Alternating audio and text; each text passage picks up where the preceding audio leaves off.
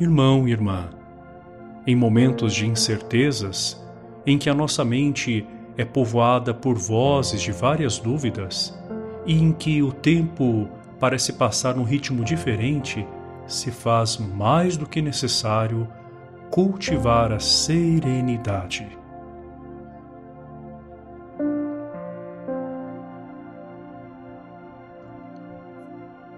A serenidade não é um estado de quem está como que anestesiado e amortecido diante da realidade à sua volta, e sim de quem confia em Deus e começa assim a desenvolver a mansidão.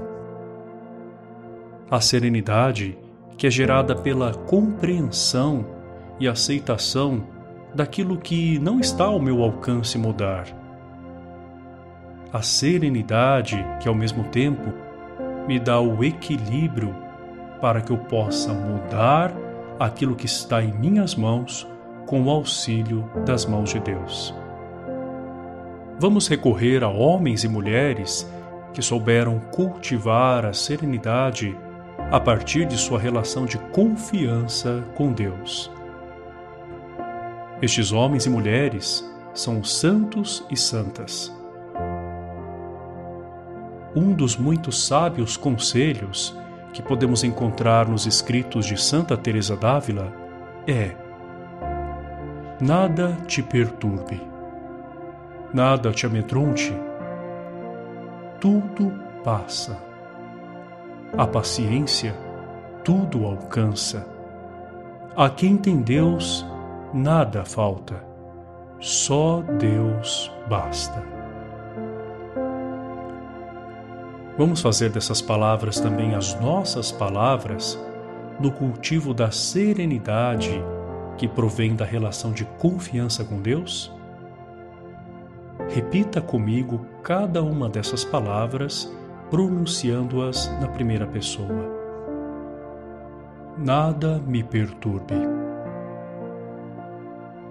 Nada me amedronte. Tudo passa A paciência tudo alcança.